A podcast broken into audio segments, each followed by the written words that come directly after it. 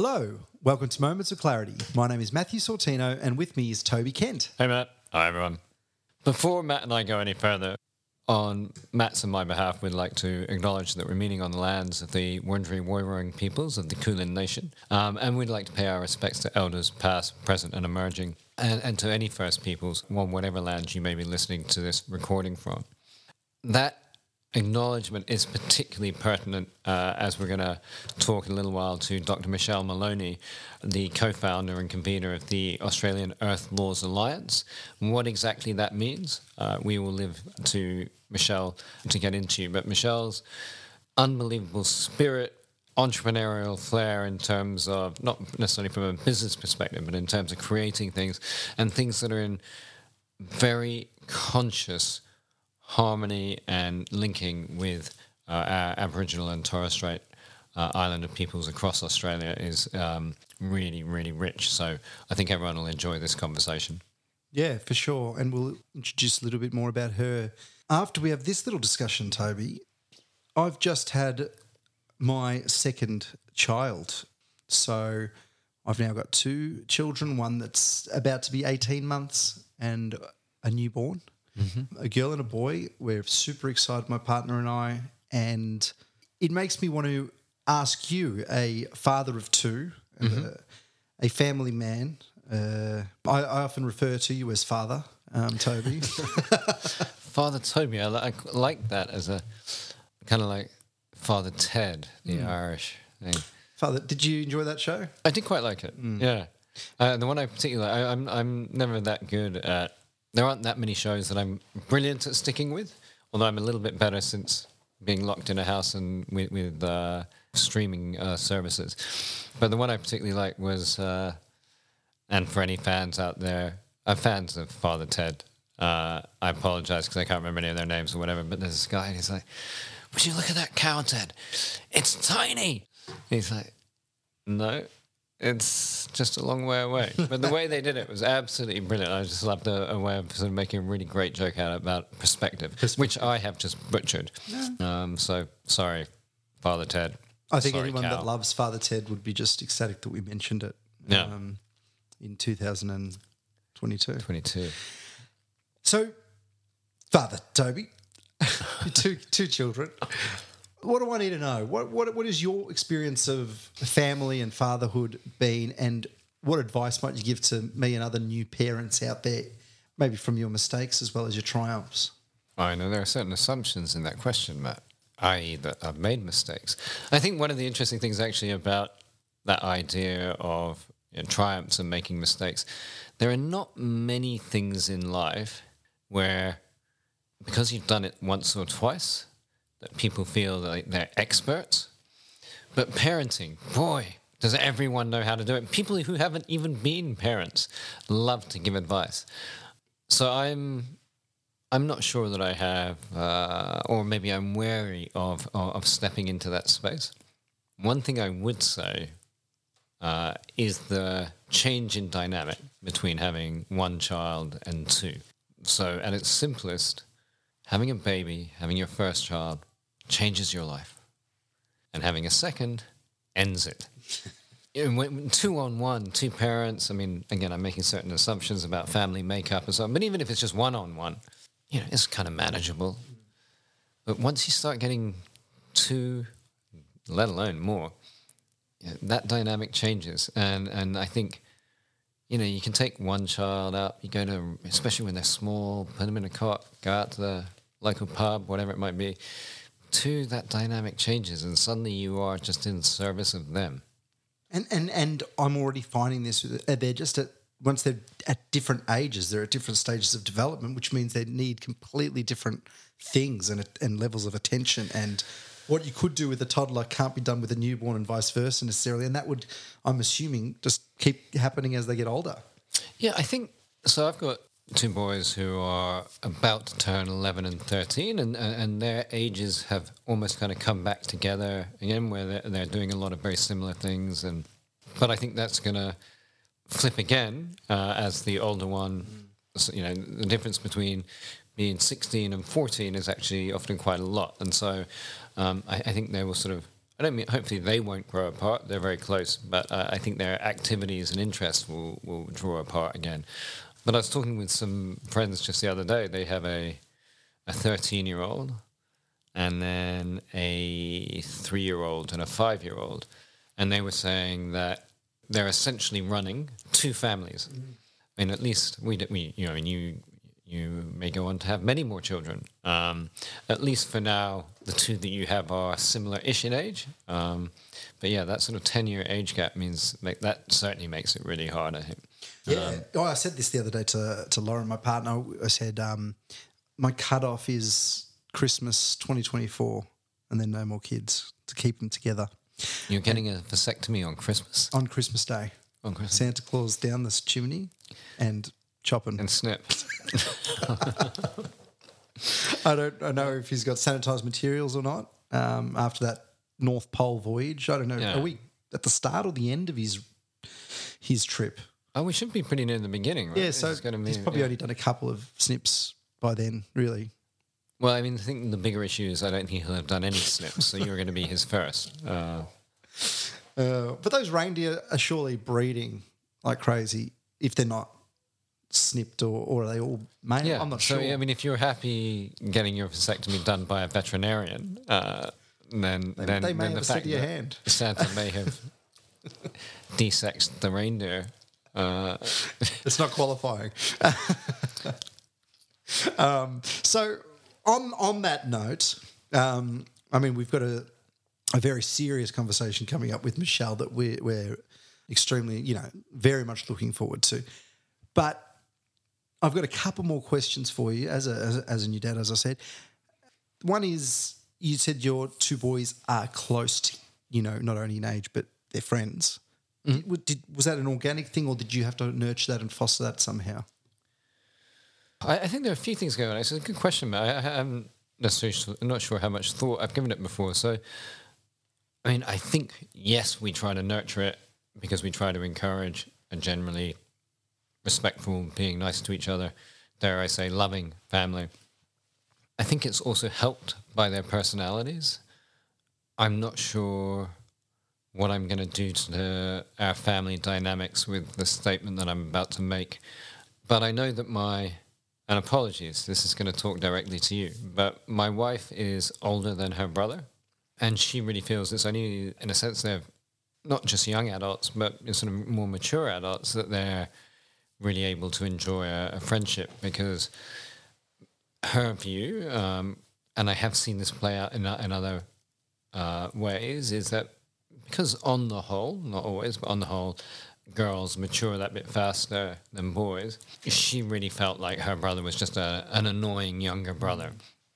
And so the three year age gap they had was kind of extenuated. At the same time, um, one of my closest friends, or, or, or kind of, they're both friends, uh, and the sister is older and she's they've just got a lovely friendship and, and always have done. So I'm not suggesting that's a blanket rule, but I think there's something in that, Yeah. um, and, and not something that you necessarily as a parent can totally manipulate. Um, a- and I think the other thing that I really have found, and I'm sure you've already found this, on the one hand, parenting is so important, the modeling you sort of show, uh, and on the other hand, from a really young age, you get the person, the baby that you get. Uh, so we're very lucky that my older son is really tolerant and has always been a pretty almost gentle, kind of quite a gentle older brother. Um, never got that upset when his younger brother smashed everything and whatever. Not suggesting there weren't a few tantrums between the two along the way, but yeah. So I, I, I think I think as parents we do everything we can to try to create the right environment. Uh, and, and how that plays out is also then just down to circumstance and these little people as as individuals. Yeah, and without wanting to to drag this conversation out, there's there's a couple of things. One is that I found that being a parent has changed me, who I am, and who I want to be. I've realised how critical that modelling is in a way because they do copy everything that you do. Yeah. Um, they really take on like I've yeah, as I said, eighteen month old the things that she comes out with sometimes, I'm like, where did she learn that? And then you realize it was you. you know, like, why is she saying that? Or why is she doing that? Or, you know, how is she acting? Like, that's because I have that mannerism. Yeah. She now does. There's personality that's entrenched and genetic and there from the beginning, but then there's also that instantaneous sort of modeling and copying behavior that they they take on board because you are there the the thing they see mostly Yeah. um, in most cases. And maybe before we get on to you know our, the main show today, another question for you, Toby, is that you know that mirror being shone on you. Did you have any enlightening moments where you realised, hey, like I really am the you know one of the two biggest influences on on these kids? I thought you were going to say, I'm, realized I really am the father. Uh, uh, the- A mirror doesn't do that. uh, oh, can. I guess if you well, it, it helps. but, yeah. Um, Genetics. and, and that that is, I mean, the, the, the DNA testing is, or, or genetic testing is not necessarily DNA, I think. both. I guess it's Genes in. DNA, yeah. Maybe this is another. Uh, Well, we'll- we'll another talk to a podcast. We'll find a geneticist. um, um, I mean, there are there are funny things that you know that comes down to those traits and things, and you just do sometimes see it's like, oh my goodness, that is there is part of me there.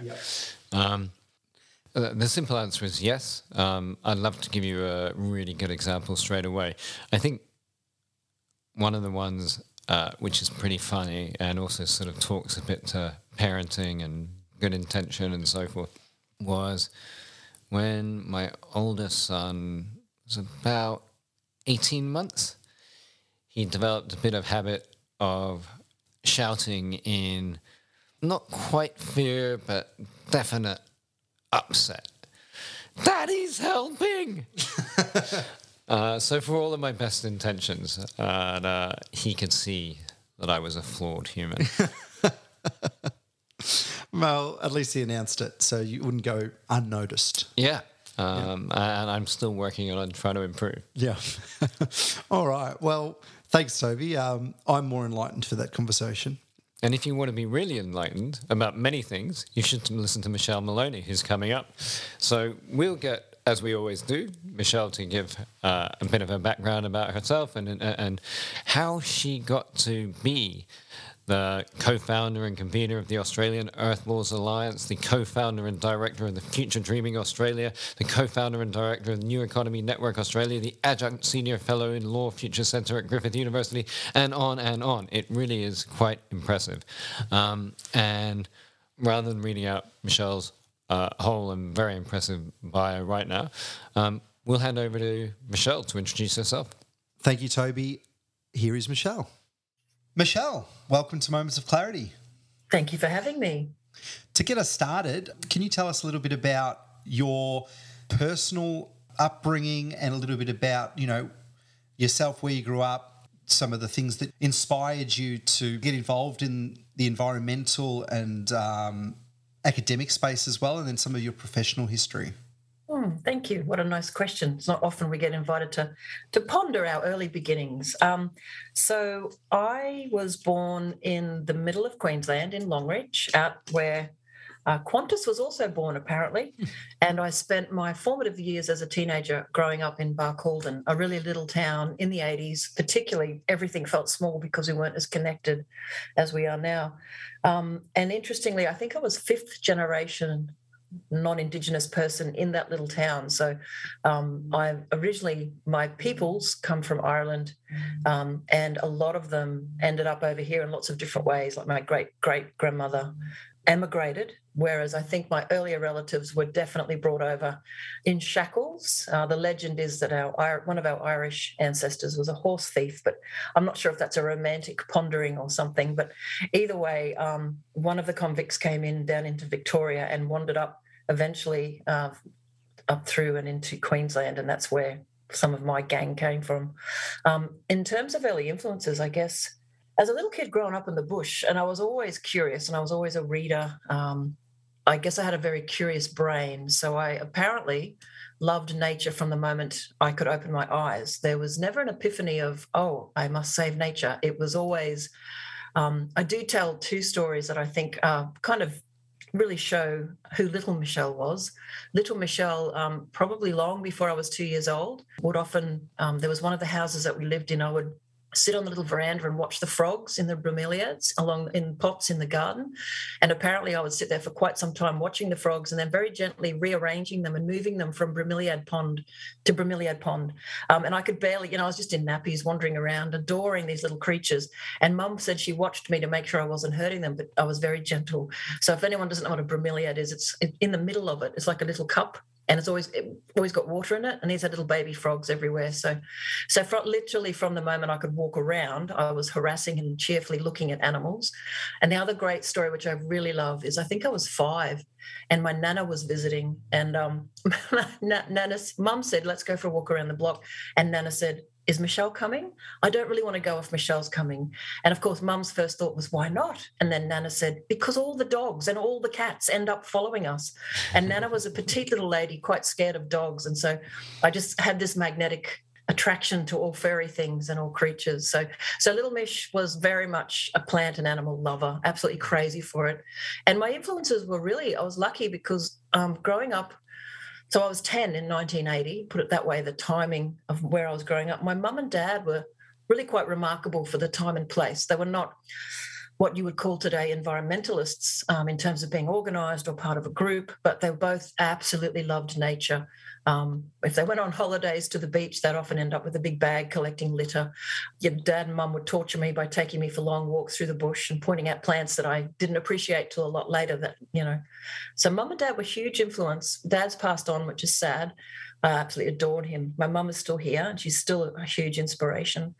And then the other it was really it's almost a cliche now but as a kid growing up in the 80s in the middle of queensland with just one tv ch- uh, channel mm-hmm. abc Sunday afternoon documentaries with David Attenborough, you know, Uncle David. I was invited to write something once, and I said that my, my the three core influences in my early years were mum and dad when I was really little, um, Uncle David throughout my sort of primary and high school years as being the primary font of all knowledge about wildlife and other places and you know would take us away from our little country town uh, via good old fashioned tv long before the internet um, and then I was very lucky, but this is later on in my 20s when um, I started to connect with some Indigenous people in central Queensland and started to work with them on a range of projects like cultural heritage, native title in the sort of mid late 1990s. And that was when now we'd call it my decolonizing journey began, but my sort of getting a little deeper into the truth of the history of this place and the impacts on Indigenous people here.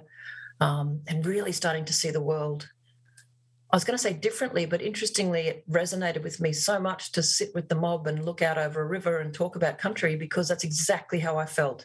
Not the spiritual aspects, I know I grew up very differently, but that absolute deep love blueprinted into your DNA that the living world is amazing and precious and worth looking after. Still using, but looking after. So, so I think that's probably the the triumvirate of influences. Yeah yeah, parents, Uncle David, and the Gangulu community. No, and we'll come back to that. But you have just reminded me of a story, and I'm so pleased that you do what you do and why my father does what he does. But he was sent away to boarding school at quite a young age in the USA, and um, probably at about a similar age with you and your frogs.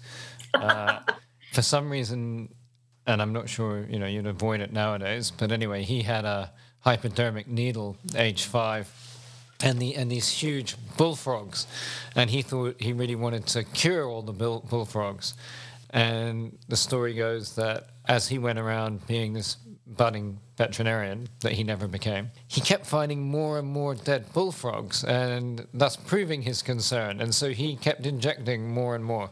Oh, that's an awful story. It is. an it awful is. story. Uh, and that's why I say, that's why uh, I'm very pleased that you ended up doing uh, what you were doing. Well, on that note, I, I, I, saved the life of a um, little a skink gecko type thing in the backyard. There was one crawling around. I'm like, it's a cold night. I better build it a house. So I um, trapped it in a brick enclosure, thinking that that would, you know, protect it from the elements overnight. And in the morning, it was just solid as a rock. So um, I'm probably along that pathway rather yeah. than your pathway. But you know, the attempt was there. well, and maybe maybe to to be cheerful about it, it shows that children do want to interact with the living world often um, yeah. from the early days of their life. Um, but yes, no, I, I, I, don't think any of my interactions were ever lethal. Um, I do remember visiting cousins who were crazy about killing ants, you know, little boys running around, and, and I used to endlessly defend the ant nests. Yeah. Um, and, and there was amongst all my cousins the cry of, don't hurt it. And that's what I used to say all the time don't hurt it, don't mm-hmm. hurt it, put it back. Right. How funny. Um, and, and that's. Uh, to re-elevate the conversation, but that sort of "don't hurt it" mantra sort of seems to have really gone forward into the work that you do now, perhaps with some more professional and framing around it, but nonetheless maybe sits kind of at the core. And so you spoke about the triumvirate of your influences and then really this sort of caring for country, healing of country, understanding the two way relationship and, and maybe it, that relationship goes beyond a relationship, but really seeing ourselves as part of nature. So, can you give us a sort of sense of what you're doing now, of, of the myriad things, how all of that comes together? Mm, yeah, no. Um, well, I think to cut a long story short, 10 years ago, myself and a couple of others um, met, actually, it'd be 12 years ago, we met at a conference in Adelaide about wild law, which was my first um, interaction with the, the, meeting place of deep ecology and earth jurisprudence, the work of Thomas Berry.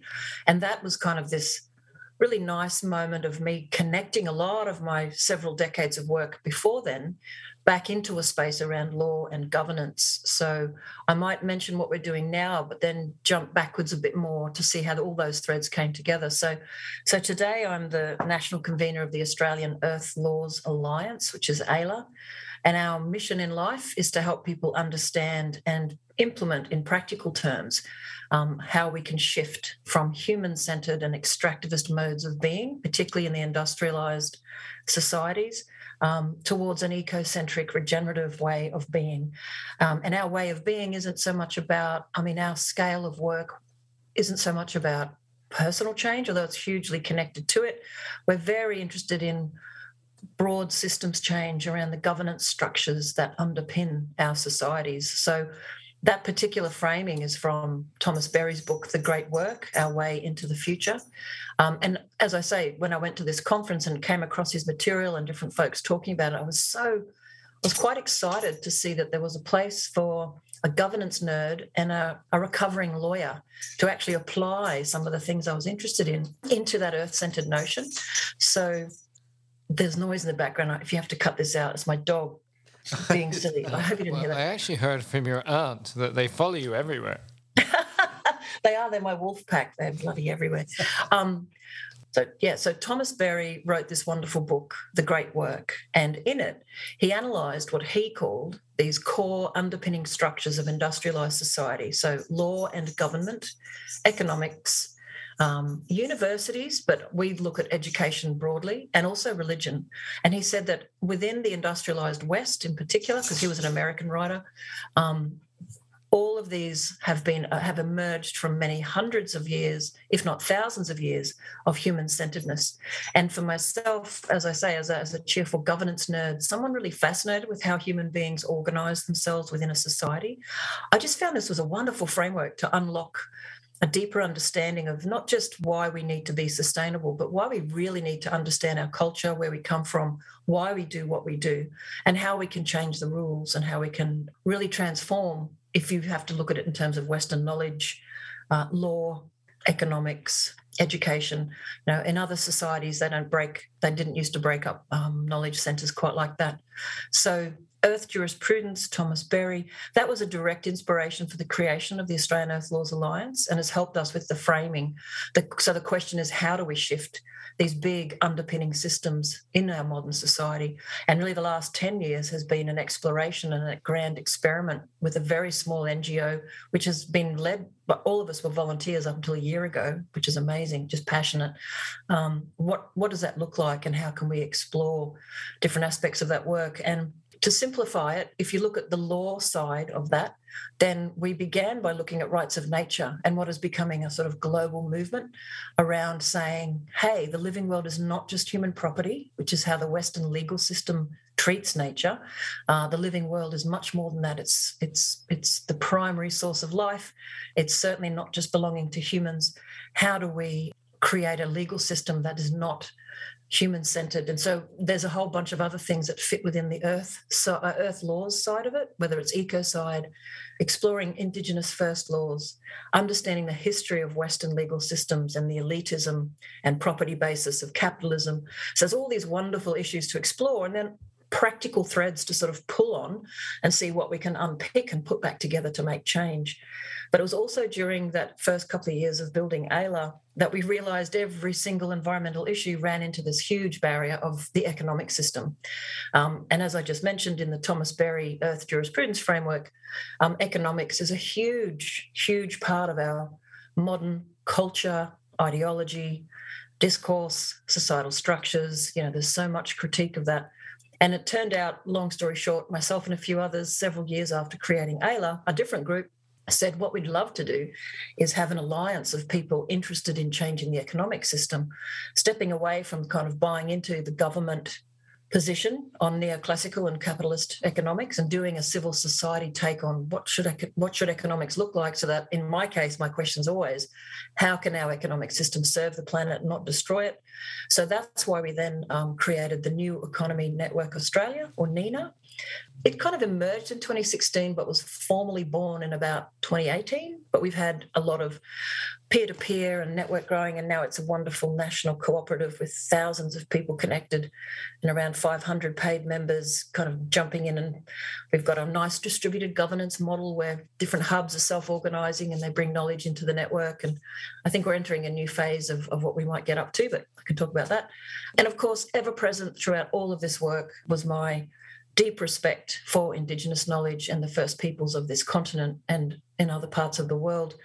And so the other organisation that I'm involved with very happily and very proudly is Future Dreaming Australia, um, which I co founded with the absolutely marvellous Indigenous people, um, Mary Graham and Ross Williams um, dear friends, and um, we run lots of workshops and things together. And we've now got a fourth director, James Lee. So, again, another triumvirate, another three. So, AELA, we often talk about AELA as the mothership, but it's it's really made up of the fabric of our analysis of law and economics and education, um, ethics and arts. We also look at, and then Indigenous knowledge. So, yeah, so that's what I'm doing today. Um, in amongst all of that, yeah, I don't know if you want me to go back, but I can talk about the undergraduate degrees, the struggle as a country kid doing a law degree at ANU. Whoa. And then vowing and declaring I would never touch law again. And then I think a decade and a half later, slowly being drawn back into doing a PhD in law and regulations, which was really handy. well, well, maybe just on that, mm. what did bring you back into wanting to uh, further your understanding of law and how it fits into the change that you wanted to see in the world? Mm, it's an interesting question. A quick potted history of my career from, say, when I left Barcaldine and went to university might help me um, answer that question. So, when I left Barkey, I was a kid that had not got any friends or relatives who had ever been to university. So, you know, there's a lot of stories of kids who've just kind of popped up with intellectual interests in places and times where others around them didn't have it. So I didn't really have a clue what I was going to study. Um, and this comes back to that question I think you spoke of before, which is, you know, where we get our inspiration from. And I love the environment from the days of the frogs and the bromeliads and the cats and the dogs. And throughout my high school in this little country town, I was a nerd, proud of it, but I loved studying and I loved learning. And I just sort of ate up all the humanities subjects. But whenever I would think about kind of trying to help the environment, it didn't seem like something I was allowed to do or able to do because I wasn't into science and I couldn't do maths. And it seemed that biology and science were the things you did, you know, to be a David Attenborough. Not that I aspired to be him, I just loved him. Um, so it was when I went to university, I had the option of going to University of Queensland or Canberra. I was always interested in politics and how people work together and where is the justice kind of questions. So I started out in an arts degree looking at politics and history. I absolutely love history. I love to see the reasons and the origins of everything from language to actions to institutions. Um, and after the first year uh, at ANU, surrounded by incredible young people really doing grand things and learning about justice, I applied to go into law because I thought as a kid in the bush, a lawyer was someone who handled the family divorce or a bit of conveyancing. There was no concept of a bigger world of policymakers or social justice uh, advocates, nothing. Uh, none of that was on my radar. But when I got to uni and I saw these young people really passionate about justice and met some terrific academics and yeah, so when I applied to go into law. But about a couple of years into my combined degree, being a country kid and not being all that well off, I started working and switched from being a full time student to being a part time student, working full time. Um, and I had spent my summers nerding out, working for national parks and the Resource Assessment Commission, anywhere I could learn and meet other cool people who loved the environment. So I started working for the Department of Environment. And I, I really only spent a couple of years in a legal policy unit um, as a very young person, knowing nothing. Um, but I realized the law was so slow moving and I was way too impatient. I kind of wandered off from law before I even got started. I'd never wanted to be a practicing lawyer, never had any confidence to be someone who would stand up and litigate or anything. So I worked in government policy, but I only really lasted five years and then I took off and I started working with Indigenous mates. I was volunteering to help them on different projects and I went walkabout and traveling. Um, and I also very proudly worked in the first agency created in Australia to address climate change in 1995, the Sustainable Energy Development Authority, SEDA. Um, and that was my first real engagement with the reality of climate change. It was very early days, but we all knew what was happening. We all knew, you know, um, what was on the radar, what was going to come along. And so I spent a couple of years on and off there and, and also traveling, getting to know all the different ways we could build social change and transform systems. But I'd pretty much left law. I was only doing sort of quasi legal work in government for a couple of years on interesting issues like contaminated sites and legal liability for different things. But I got very bored in high levels of government work. It seemed so far away from the real world. And I wandered off and started exploring, traveling the world, working in other places, working in climate change, and then also working with um, a lot of Indigenous mates in between things and volunteering to help them with stuff. So, in terms of coming back to the law, I had zero interest in coming back into law until I realized when I was pregnant and about to have a baby mm. that I could no longer do all the traveling and the volunteer work in different communities um, and picking up contract work randomly. I had to be a grown up. And when I was looking at maybe I should do a PhD to kind of reconsolidate my knowledge, I started looking at the potential of law and regulation to reduce what I see as one of the huge problems, you know, unsustainable consumption. So that brought me mm. back to law, but it was only a year into that part time PhD that I came across wild law. Um, or the topics of earth laws, and that's when I really it, it really clicked. And I think I mentioned before when I started to look at the critique of modern systems, and I looked back on my own little career, looking at law, engaging with Indigenous peoples and their knowledge, looking at the impacts of an economic system that had, you know, been built on fossil fuels and had forged this terrible, terrible world of climate change and environmental devastation um, it all sort of came together around the Earth Laws stuff. And that's why I was so happy to start building AELA. And it was only ever meant to be sort of professional interest, not so much a hobby. That, that's not important enough. It was more a place to explore our intellectual passions um, and be free hmm. to chat with others who were doing the same. And then over 10 years, it grew up. So law was very important to me as a student. Um, I barely understood some of it, but a lot of it seemed really cold and very anti environment and anti person and anti justice. And that's why, as a young person, although I really value to this day having done the degree, there were many times I wanted to quit and get out and go and do something else, you know, walk in the garden, play with the frogs.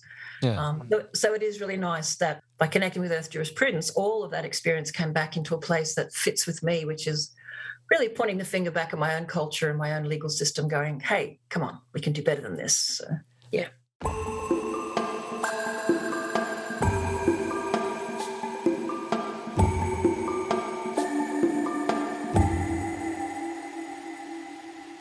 You just give us a bit of a sense of what specifically Earth laws means uh, in the context that you're applying it?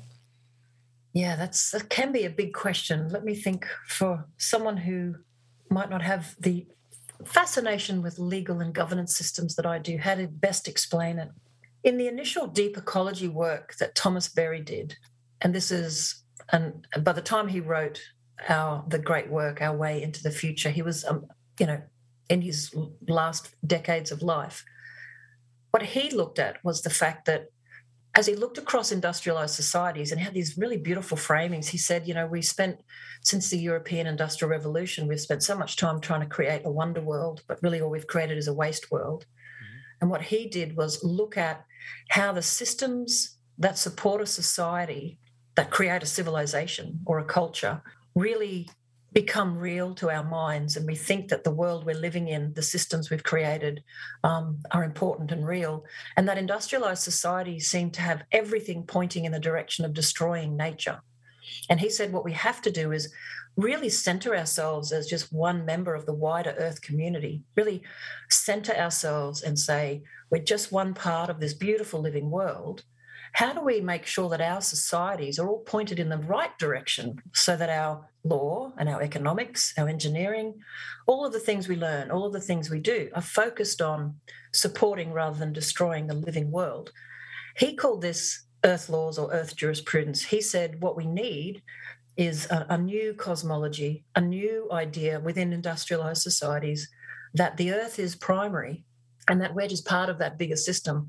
So that not just our law but all of these other systems should be supporting the living world and recognizing our place in it. So he called that earth laws and it's more than just law. It is the governance. And by governance what do i mean? Um, i actually give a lot of talks on this because i love I love what governance is and how people don't really see it because it's invisible. It's literally whenever you get a group of human beings in a room together, how we interact, how we live, work, and play together, the rules we make, um, the values that inform the decisions and the resource allocation. Um, so governance is much bigger, and law and economics and all these other things, politics fit under it. So earth laws or earth jurisprudence is this call, not just by Thomas Berry, but obviously it links also to um, very different traditions of Indigenous people going, uh, yeah, of course, we're just part of the living world. The rest of the living world is sacred, and we're so lucky to be part of it. But so, Earth Laws is really a call to say all of our societies should be earth centered, and we should really be having the kinds of day to day ethics and legal systems that support a human society that cares for the planet. And that sounds all big and um, motherhoody, but when you break it all down to very specifics, you can kind of see the difference between an extractivist mode of being and um, a much more regenerative or earth-centered way of being. Yeah, so. well, it resonates so much with with me, and I'm sure Toby as well. This this idea, and and so many of our listeners, I'm sure, are, are feeling the same way. That that why why do we have this system? Why can't we change it? We all feel like we want to. Most people that we have a conversation with one on one seem to see that there's you know a, a broken, diseased system. Uh, there's almost a cancer on this planet, and not only on the the natural world but our societies as well. And we're seeing that um, in so many manifestations.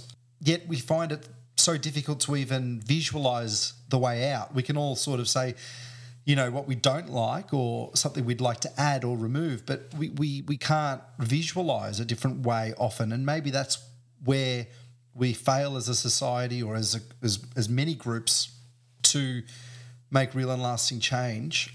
You know, that's sort of my, my take on it. I talk to a lot of people that are really cynical about change and about the world or sort of nihilistic you know, it either doesn't matter, who cares, it's all broken anyway, or the elites controlling everything, mm. you know, leave it alone.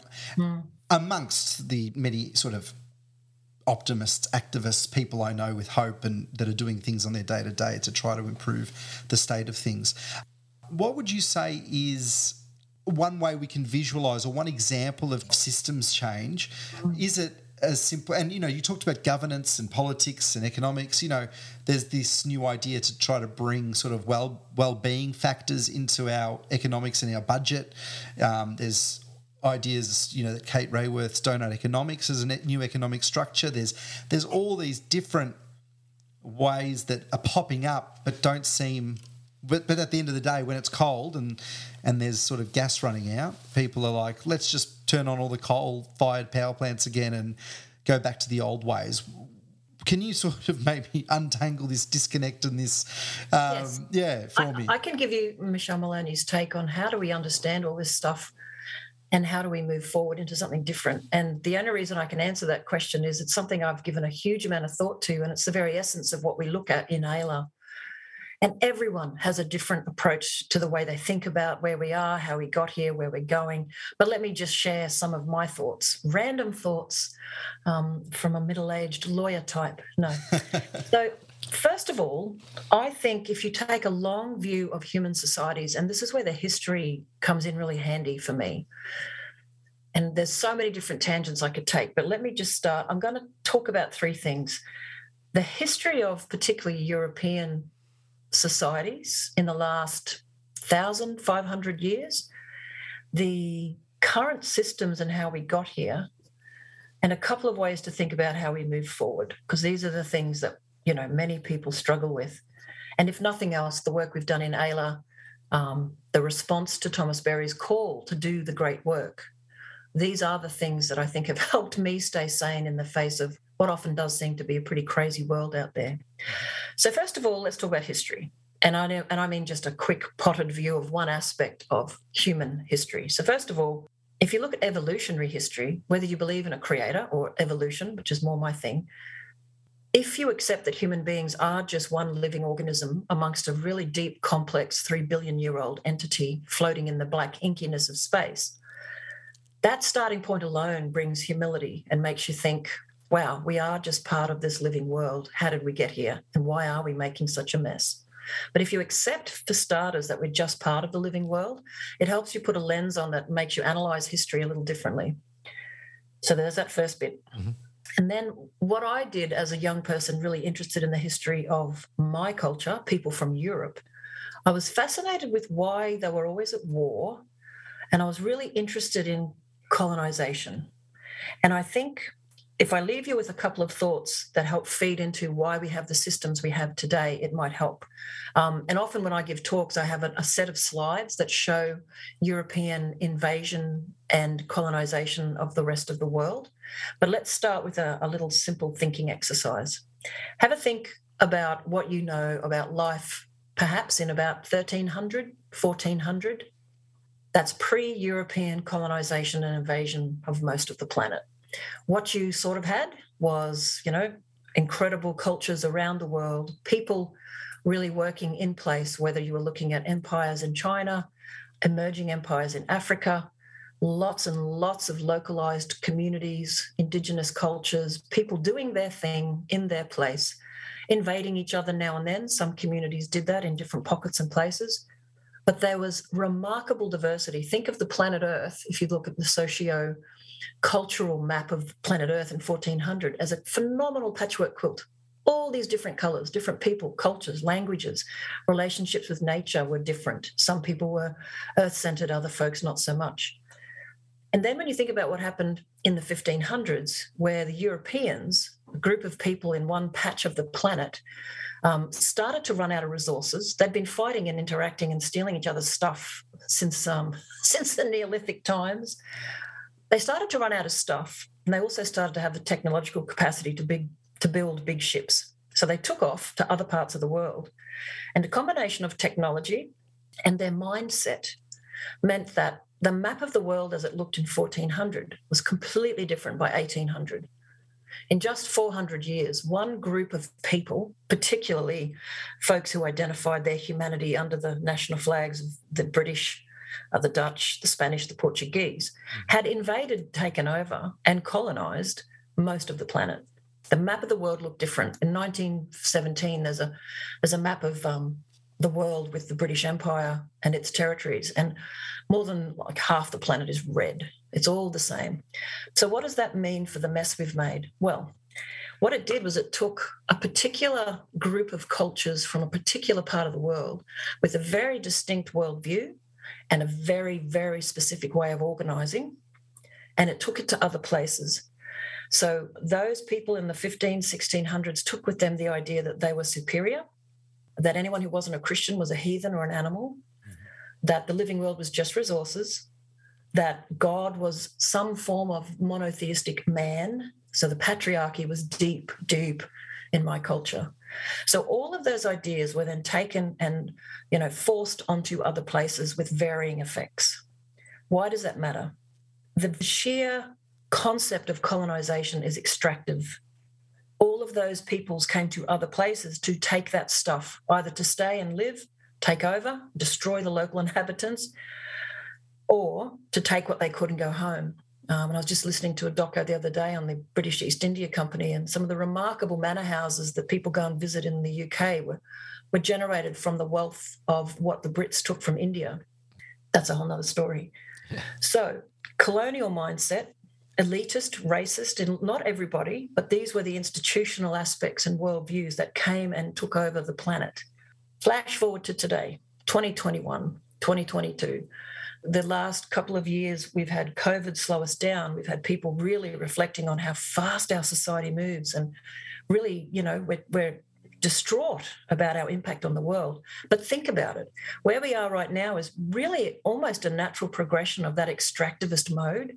The European powers who invaded other places were very keen on mining, minerals extraction, um, taking over people, whether it was for textiles, spices, you know, take and use, take and use, and move on when it's done. And that mindset, the extractivist mindset, is really what has born, literally has given birth to the systems we have today. Law, Australian law is built on British law, and many of those aspects are still built in hierarchical, elitist structures, patriarchal, um, definitely extractivist, and our legal system does not see the living world as important. In fact, if you were to put the lens, a, a pair of glasses on your eyes and look out at the world the way the Western legal system sees it, all you see are people, because only people have rights in our legal system, and blobby entities that we make called corporations. You will not see through the legal lens a wombat or a parrot or a butterfly. So the systems we have today do feel hard to change because they're many, many hundreds, if not thousands of years old and I could go, I could wax lyrical about the economic system. My God, you know, consumer capitalism is pointed to. People blame the great acceleration after the 1950s, they blame neoliberalism after the 1980s, but these are all just building on top of at least five or 600 years of extractivist modes of being, um, the building of wealthy people's wealth through the creation of corporations where ordinary folk and rich folk could pool their money and make even more money and go off and do things. So the systems we have today do feel tricky to change. But um, I, you were saying before, you speak to some folks who are um, optimists and others who are nihilistic and really despair about the systems. Um, I often jokingly call myself an apocalyptimist. I feel deep in my bones that we are heading into a sad place for what we've done to much of the living world. But, and I don't know if it's because of my age, because I'm 52 now, or whether it's just my basic nature, I do feel not so much hope, but I do feel the essence of people's absolute hunger for change. And it has escalated over the last couple of decades. You know, I've been in the environmental space since the mid 1980s. Uh, Things have shifted and changed. But the last 10 years, there's been a profound leap forward in people's deep hunger for systems change. The key barriers are that the vested interests who built those systems, the wealthy elite, but also people trapped in systems they're born into. It's really hard to, um, well, the bumper sticker quote I like is the last thing a fish will notice is water. And sometimes the last thing a human being will notice is its own culture and its own worldviews. So looking forward, and this is where I, I, often cling to earth jurisprudence or you know even thomas berry's simple framework just because it's a handy cohesive framework Number one, I use earth jurisprudence to critique the system. And then I look to earth centeredness in all its forms, including the wonderful, remarkable relationist ethos that Indigenous people in Australia talk about. The way forward is to appreciate that we're one part of the living world, try to embrace a different way of thinking in the first place, and then look out over the systems we've created and with knowledge and patience and perseverance, unpick the buggers and change them. It's that simple and it's that hard. There is no easy shortcut. There is no one solution fix all. Um, We have to understand how we got here. We have to understand enough of those systems, and we all play a different part. We're like all of the social activists out there, the social justice folks, environmentalists, the good people protecting their local creeks. Everyone is part of this mosaic, this absolutely brilliant array of humanity trying to shift things.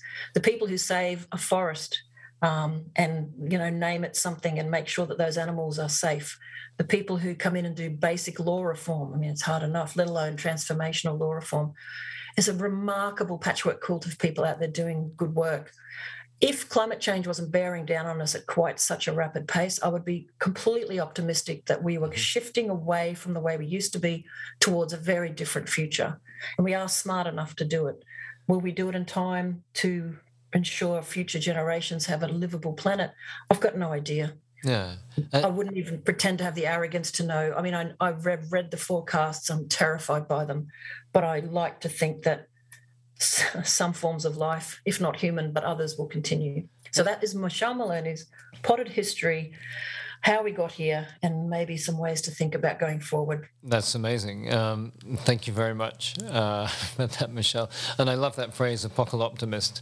Um, I think one of the things Matt and I were talking about when we'd been listening to some of your uh, other work was sort of on the internet and so forth, and you heard, uh, I don't want to drag us back into COVID, not that we've fully left it. But anyway, in one of the things we listened to, you heard actually said, there's a, an opportunity with this. I'm excited by the systems change that may come. What would you be your, your view of where we're at in relation to that statement? Yeah, look, I suspect, as you said it, something like that, that statement would have been Michelle Maloney trying to really be as positive as possible.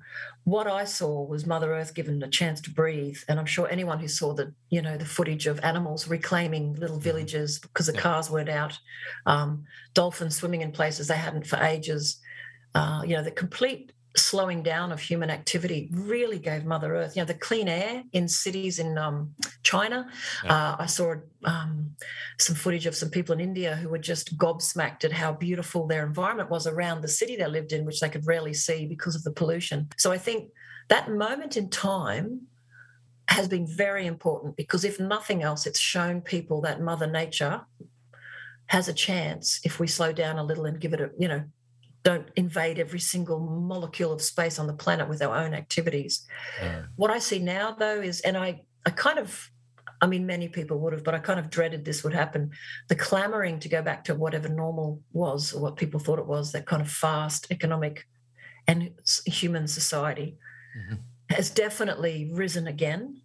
But simple things like people being allowed to work from home more often, um, a general, almost global acceptance of using online forms of meeting and working. Yeah. Um, I, I, think it really gave people a bit of a, a cheerful sort of blip in the horizon of the endlessness of noise and activity of human life to remind us that there are other ways of doing things.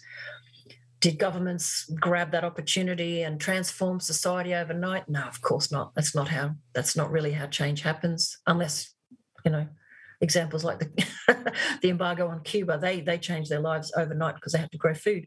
Um, I, I, do think and I hope that the misery of the COVID diseases has at least had one silver lining of showing the world that human beings can be more than just workaholics um, traveling around the planet using carbon and um, creating havoc. But I think it also showed people that systems change is more critical than ever. So I think that's probably all I can say. I, do I feel optimistic about what we've learned? I think so. But I know that the big changes that people saw that could have been grappled with at a collective level through government policy, not so much. Not yeah. so much. And can I ask a, another not straightforward question, um, which is you've spoken about the um, extractive nature of European society at a kind of a gross level, but also um, specifically linking it to the industry that we call extractives. Um, and we're in a really interesting time where, with the rapid onset impacts of climate change, the shift to renewable energy in particular, but renewable technologies, which simultaneously are demanding, with our current technologies, more mining, more extraction. Where do you see the balance? How do we maintain a certain standard of living whilst also being less impactful? Yeah, it's, it's a it's a tricky conversation in our kinds of societies. So first of all, yeah, I think the the issue of um, minerals extraction for renewables has become really a big discussion and an important issue. However, as someone said, if you walk into your bathroom and the, the water is poured out of your bathtub all across the floor, you don't spend all your time mopping up the floor, you turn the tap off. So I think even if we're grappling with, gosh, um, is mineral extraction for PV panels and wind farms going to kill us? Well, let's try to stop the thing that actually is going to kill us first. So let's deal with carbon extractivism, mm-hmm. fossil fuel use, as quickly as possible. And then we need to do that in partnership with what has gotten lost in all of the stuff over the last couple of decades, but which was huge in the 1970s oil crisis demand management and energy efficiency. Yeah. So it's really interesting to me because when I started working at SEDA in 1995, we had sort of three areas of work. Um, you know, one was on renewable energy, the other one was on energy efficiency, and then the rest was sort of around culture change. And energy efficiency was a very important part of the whole discourse. You know, it was people need to use less. Mm-hmm. No one really likes that message in our society. Yeah. And can I just remind people there are other cultures where frugality and using less and consuming less is actually a good thing. So this is not it's not a natural condition for humans to be greedy or to think of themselves as being able to have everything they want all the time. Many other cultures had a bit more self-control, not all. So number one, we absolutely have to, have to stop extracting more fossil fuels. If we have to do a minerals extraction to, to think that we're transitioning to renewables, quite frankly, at the moment, that's a horrible problem, but it's less of a problem of what we're doing burning up the planet. But if I was in charge, there would be a phenomenal campaign about redefining the good life. What is it that human beings really need and want to what need to be happy and rather than thinking it as depriving ourselves of all the junk we're used to, the things we think are necessary, um, and this is this is borne fruit in the voluntary simplicity movements, um, in degrowth, and many other things. Actually, going to the nub of what human beings want to be happy and what's been proven to make us happy. And it's been shown over and over again that once you reach a certain livable income, all the money on top of that doesn't actually increase your happiness. You won't have more toys, but it, it, doesn't make a happy life. And there's more depression, mental illness, loneliness, and isolation in rich capitalist countries than there ever have been um, in Indigenous and other communities pre colonization. So get rid of fossil fuels, pump out a new cultural message. We are children of planet Earth.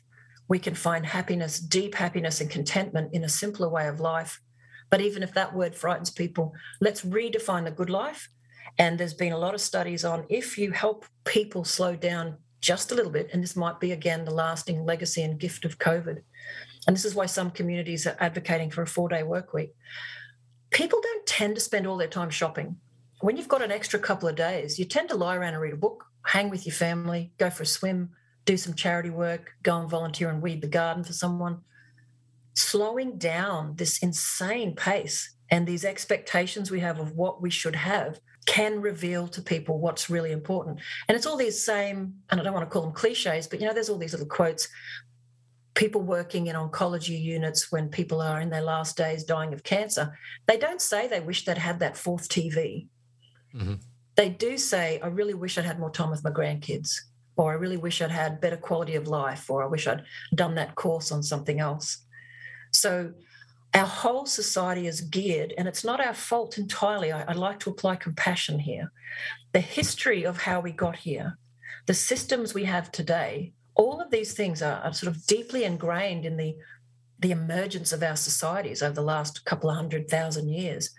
What we have now is enough knowledge about what we are doing to make some smarter choices it's not an excuse anymore to say, oh, we don't want to have a simpler life or a different life. It's like, well, you don't really have a choice. If you want humanity to have any kind of future, we just need to be clever and rethink how we live here and rethink what we expect and demand from this little planet, a completely closed system floating around in the middle of space.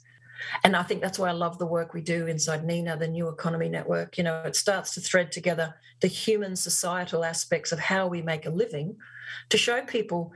So you think you need to work this horrific job to make enough money to pay the mortgage and the mortgages were sort of designed by a system to benefit elite wealth. It was never about access to housing.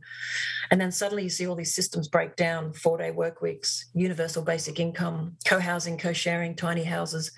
And these are systems change things that are, are really exciting. You see people break out of, oh, we must have our entire solution is renewable energy. And that's just another techno fix, which my culture is really, really, really famous for. If there's a problem don't don't reflect on yourself. Don't slow down. Don't meditate. Just buy something else or make something else. Produce your way out of the problem. Um, but i think more and more people are seeing the difference. But what's lacking are cohesive and shared stories and messaging in our communities. And maybe with the new federal government in australia maybe we'll hear hints of that. I'm not sure. But if people like me and other social change folks had the budget that the big corporations have for selling their products, I'd be selling the message of, hey, slow down.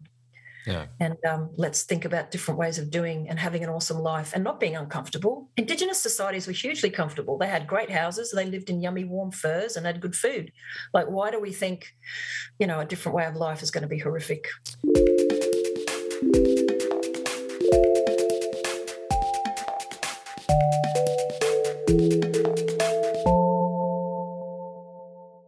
you talked about this the idea of systems change and the idea of you know using potentially this corporate budget to to help shift people and and for people to ask almost some new questions about themselves and the way they're living.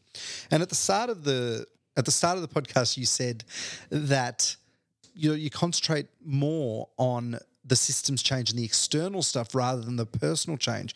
But my question is, and, and something I often ponder is, is that external change possible? Is it even worth trying to do while people are seemingly obsessed with the rat race that we're currently in?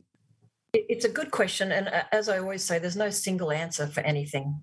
To me, there's two issues perhaps that I can talk to. One is absolutely if tomorrow we could all be in the luxurious position of having time and support to contemplate our lives, to think about how we fit in, to understand all of the situations that we're, the history, the systems that we live within, and we all have this aha moment, then yeah, I think that would be lovely. But what's the reality of that actually going to happen? Possibly not in my lifetime. But what I'm interested in, and when I talk about systems change, I don't mean systems change that comes from top down. I don't mean some magical wave of wand and we all wake up and something's different. It would be great, but it doesn't work that way. So it's a weird tension between both. It, the kinds of people, it's all about people in terms of the change we need to make. The kinds of people who are advocating for systems change have to some extent had that kind of internal journey, or like me, born to love animals and just want to see how, you know, I could be of use to things. So I think the personal journey and the systems change journey is, as usual, entangled and messy. But what I, I think what a lot of systems change people would argue is the following any day that a baby is born and takes its first steps eventually and lives in this community, it is born into a whole bunch of systems that it had no control over making in the first place. So, just as likely, if a bunch of elders decided that the ways we were living were not effective and they wanted to change the rules so that in five years' time, the next baby that's born is literally born into a society that values slightly different things, that supports different aspects, then that baby is benefiting from the wisdom of the previous generation. So, I think if we think about systems change not so much as an either or, you either do systems change or you change yourself, it's all a great big muddle. And the systems we want to change are literally created by human beings in the first place. And it's going to have to be some human beings who help to shift some of them. It's going to be messy. But the thing I would like, the thing that I guess I do occasionally daydream about, and shows what a governance nerd I am, is the day when my grandkids go to school And the school doesn't look like the current school. It's it's an outdoor education space and they're allowed to do the kinds of things that kids should be doing at that age, not sitting still and staring at a board or listening to one person yabber at them, but actually out and about. You know, school is different. Um, when people go to work, um, work is different. You know, the teenager of today, I'd love to think that when they're in their late 20s, they're not trapped in casual employment or a nine to five. Maybe there's a completely different way of being where they're really happy. They've got a bit of universal basic income to support them. They top it up with some excellent work. They share with volunteers. They live in a community that's, you know, got a bit of share housing so everyone can afford a good place to live. That's systems change. Whereas if my grandkids are born into a world where houses are now, you know, $3 million instead of a million, only a small select elite taught in small select elite universities have any opportunity to get a certain kind of job they like and everyone else is snuffling around in really crappy paid jobs. I mean that's when the systems haven't changed. So not everyone has a capacity to be engaged in systems change work nor do they have you know the interest.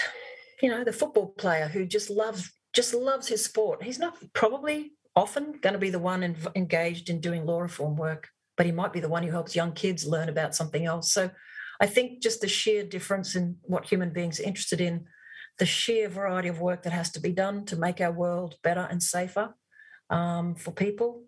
Yeah, I just I just think that it's it's not either or. There's a phenomenal amount of people who are engaging in the their own self learning, turning that into good activities. But as I, I, read something on Facebook the other day, um, I think it was something like just because you do yoga and you reflect on your own place in the world, it doesn't actually mean you're bringing anything good into the world. You do actually have to do something with others, uh, or bring some ideas and work together with others. So, so it's not either or. I, I hope that answers your question. My view is, it's a great big muddly mess. We all play a different role if we can, and if we're lucky, we might see some change from our work in our lifetime. Maybe we won't but you just keep going. Yeah. So there's a little bit of you know the top down leaders, you know the leaders coming through, and uh, the politicians. You said the Labor government hopefully can do something. You know maybe some corporates can do something. Maybe the UN can do something. Whatever it might be. But basically, the main change will come from those people that are within groups in their local communities. And you talked about the tapestry before. You know, if you, you need both. Do you yeah. need both? Can, do you, do you, oh, you need everything. Yeah. You know, the, the, the problems we face today are so complex. We've made our societies so complex. Um, you need as many people as possible involved because, you know, one person might want to make sure that young kids aren't incarcerated and somebody else might want to make sure that you know wombats don't go extinct. There are so many issues. And it really again thinking back to what i talked about with the history of how extractivist societies like europeans and they're not the only ones but this is my people my culture the history that has brought us to where we are with our current systems you know it's quite old in terms of modern societies. It's the patriarchal legal system from the uk is more than a thousand years old. So there's still a lot of complexity and a lot of work to be done to change some of these things. But I'm not saying it's impossible, and I'm not saying it has to take a thousand years. Um, some systems change, things can happen quickly. And and to be very clear, I don't see a lot of immediate change being done by corporates. I think my flippant comment was if I had as much money as some of the big businesses do to just promote shoes or chairs, if we had that money to kind of share into society hey let's think about our culture. Let's think about mother nature what's going on in this space then i think that would help with supporting some kind of systemic cultural change or at least a, a cultural questioning. That that was all i was saying. Yeah. I, I still think that even so-called top-down law reform most of that comes from communities arguing for a change in something or particular lawyers in an environmental defender's office or you know particular politicians who are greens or someone else who've come through the ranks to try to make particular change. So even some aspects of top down is still really emanating from grassroots and local people pushing for something in the first place. And that's certainly the area that i work in so. Yeah and as you said the teal independents coming through and, and that sort of group um, but also, if you want systems change, the whole political system sucks. Mm. You know, voting for people and then letting them represent us every three years, uh, voting every three years and letting them make decisions, that's actually not the best way to have participation. Mm. And this is systems change. So, systems change would say, well, hang on, how do local people have a greater say over the future of their local region. And that's one of the things we work on. And Greenprints, uh, our program, greenprints.org.au, is looking at how, how we can shift the entire legal system so that Indigenous and local communities who live in a place can be guaranteed to have their river systems and their soils you know looked after and not eaten up by incoming corporates or faraway governments leasing out land. So the systems of political change they need to change too because there are other places in the world where you have a lot more say through deliberative democracy citizens assemblies uh, liquid democracy. There's other ways for everybody to be involved in caring for themselves and caring for each other and country. So, and I could, you know, every time people say things, I start to break it down. It's like a tree. You don't just trim the leaves at the top, you go down to the root and yeah. go, well, hang on. What if we change the soil this tree's growing in? Then it might actually look different. And our political system's crying out for that um, as well as legal economics education. Yeah, and I think I I often get stuck into that the uh, the the leaves, you know that one, yep. you know that branch, that leaf, and then I yep. re- I do always upon reflection realize that it has to go much deeper than that. And but uh, when we're talking about this, are we talking about revolution? Like I I, I don't believe in violence and in mob mentality, and I know you don't too either. But you know, like there's this idea of we've got to have a revolution, whether it's the left or the right, you know, whether it's fascism or communism or something in between, to to break down and and you know you grab your your dogma and you place it in society because it's right. And I know you're not well, saying that at I, all, but what, yeah, what are you saying in terms I of the way? I haven't really heard of anyone talk about revolution for a long time. Certainly in stable societies like Australia, we have one of the oldest continuous written constitutions in the world. Um, we very rarely make changes to our constitution. We have an incredibly stable system. I never talk about revolution in Australia, at least. Um, what I talk about, and I've mentioned it in the early parts, is to understand the systems we live in and to work out where the tweakables and the changeables are, to unpick bits of them and put them back together. So we don't have to give up our stable legal system, but we can have a legal system that sees the living world differently. Um, we could respect Indigenous first laws um, rather than have the monopoly of, of European style laws, squish them and make them, you know, disappear in the mainstream system. What I'm talking about is being smart, being clever, understanding how our world works. And by our world, I mean Australia. Um, you know, I could sit down with you and explain how in um, this different aspects of our economy, if we change what we measure, if we moved away from GDP, we move towards a different kind of index if we moved these elements and these elements so that people could have um, greater access to affordable housing or socially just uh, ways of supporting employment. That's sort of a systems change. It's an element inside of that, but it's not a revolution. And it's the same with the kind of law aspects we talk about. I'm really interested in how local people can have a greater say, almost like a citizen's jury, about different things coming into their community. Um, big corporates, everyone from Lendlease, Woolworths, they all know 20 and 30 year plans for where they're going to move in and what they're going to do. Ordinary communities, and I've seen this for decades, are sitting there fighting the next development, fighting the next development, trying to get access to information from their local council or their state policy. If you turn that on its head and say, actually, we think there should be processes that exist on the ground with ordinary human beings who live in a place to have a greater say over what does and doesn't happen. That's not a revolution in terms of people marching in the streets and setting fire to cars. It's a revolution in terms of law reform. You can easily change aspects of our local planning laws. You really could if you wanted to, but the political will's not there in many aspects, and the corporate control of regulatory processes is very strong. So there's there's all these different, and that's what I mean. If you sit down and literally get a whiteboard and write down the system you're interested in, see where the influencing pieces are. These guys lobby this government. These guys get away with that. This system prioritizes this kind of development. This system does something else. And then you start to unpick it and reconnect it. And that's pretty much exactly what our Green Greenprints program is all about actually understanding what local places need, unique local bioregions, unique local communities. How can they pattern themselves back into place and have a greater say um, over what's happening rather than let state, federal, or corporate interests railroad them? So that's the kind of change I'm interested in.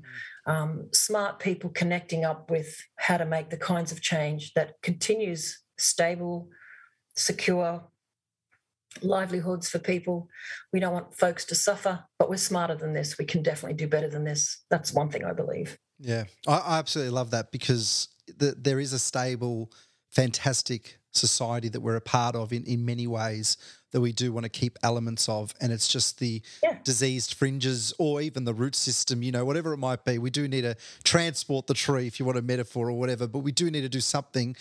But maybe graft some good stuff Gra- off, and then everyone everyone eats the fruit from the grafted bit. Well, the the other part of the tree slowly withers, Yeah. but you know, life continues, communities continue. So- I, I would never wish any harm or hardship on anybody, Mm. but I, I I just have a great faith that most people are fair.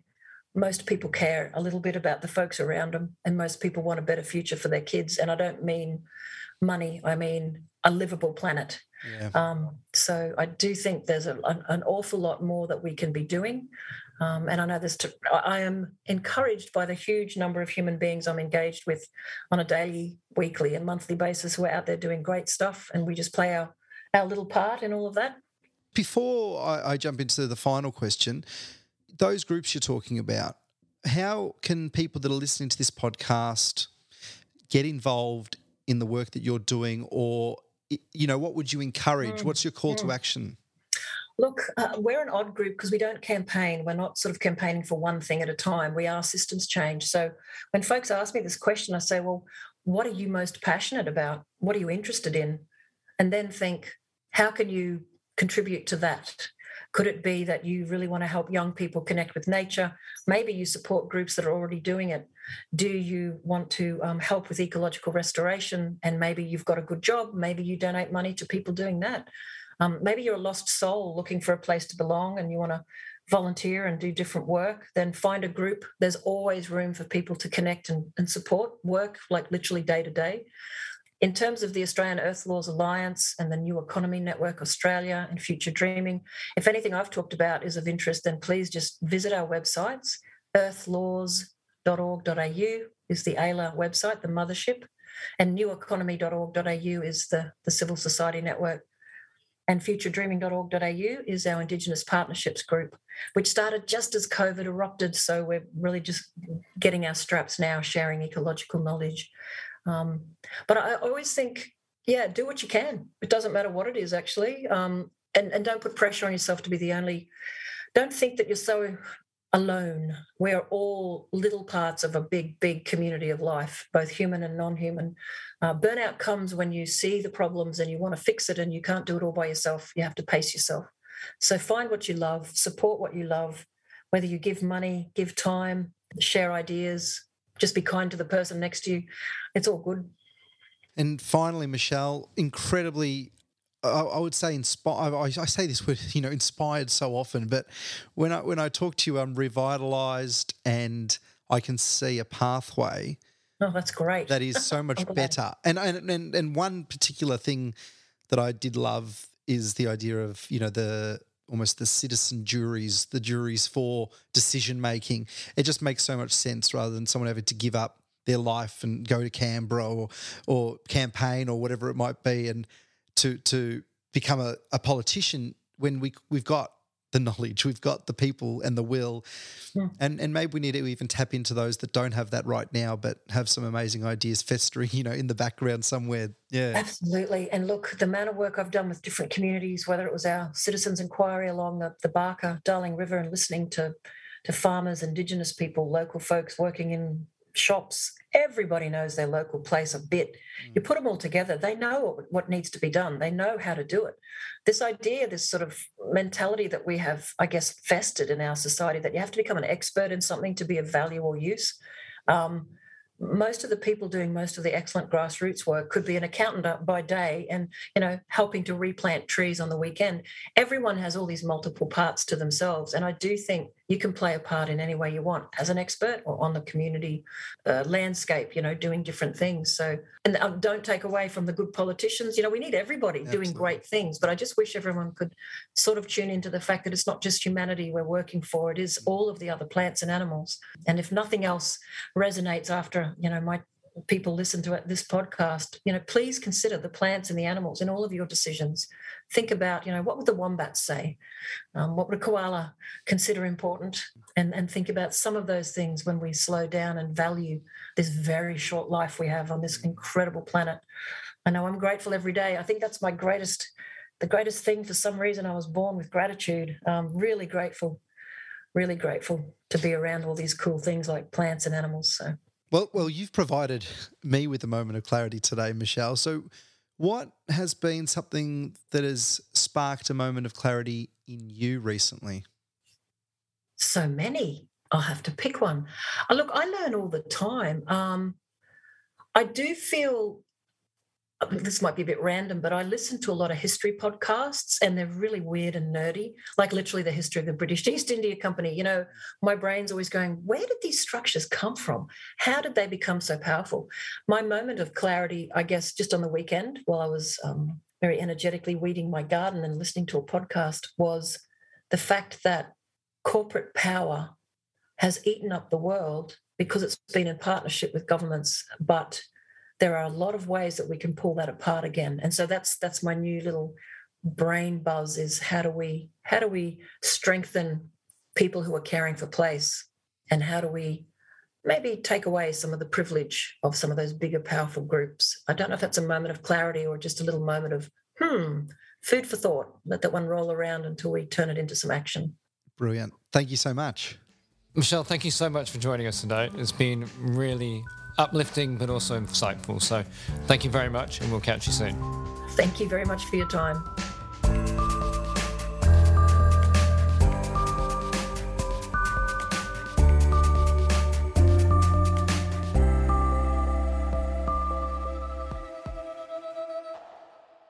Thank you so much for listening to Moments of Clarity. If you are enjoying the podcast, there are a range of ways you can help us grow and continue to bring our conversations to you. If you haven't already, please subscribe to Moments of Clarity on Apple Podcasts, Spotify, or the podcast player of your choice. This will ensure you never miss out on an episode. While you are there, you can leave us a review. It really does assist us in getting found by new listeners. However, the biggest way you can help us is to share the podcast with friends, family, colleagues, and your social networks. We are hoping to build a community here at Moments of Clarity and want you, loyal listener, to help us build it. We would absolutely love to hear from you and always take the time to reply to your messages. You can get in contact with us on Instagram at Moments of Clarity Podcast, via our website, moc-pod.com, or email hello at moc-pod.com. Thanks again for listening to Moments of Clarity. See you next time.